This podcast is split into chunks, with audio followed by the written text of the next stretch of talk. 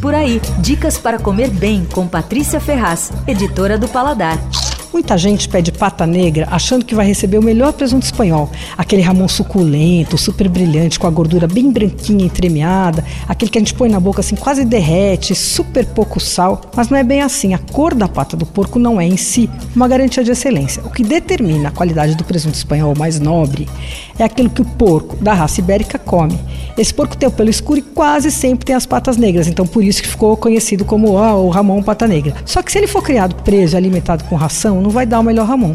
A classificação do presunto espanhol depende da combinação entre a raça e a alimentação. O mais valorizado é o Ramon Ibérico de Beiota.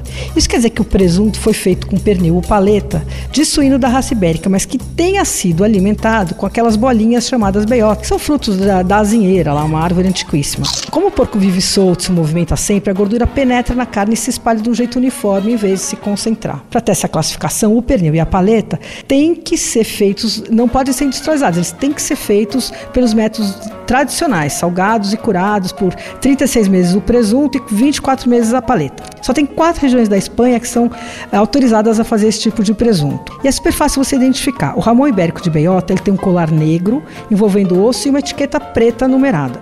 O selo vermelho também indica um presunto de qualidade. É, é um porco que é parcialmente ibérico, mas que ele come as belotas, então também ele é bem valorizado.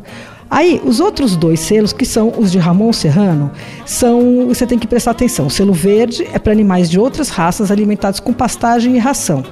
E pelo selo branco é só para porco branco alimentado com ração. Bom, o melhor de todos, obviamente, é o Ramon, Ramon Ibérico de Beiota. O único defeito desse presunto, sabe qual é? É caríssimo.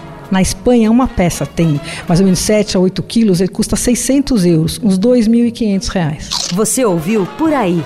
Dicas para comer bem com Patrícia Ferraz, editora do Paladar.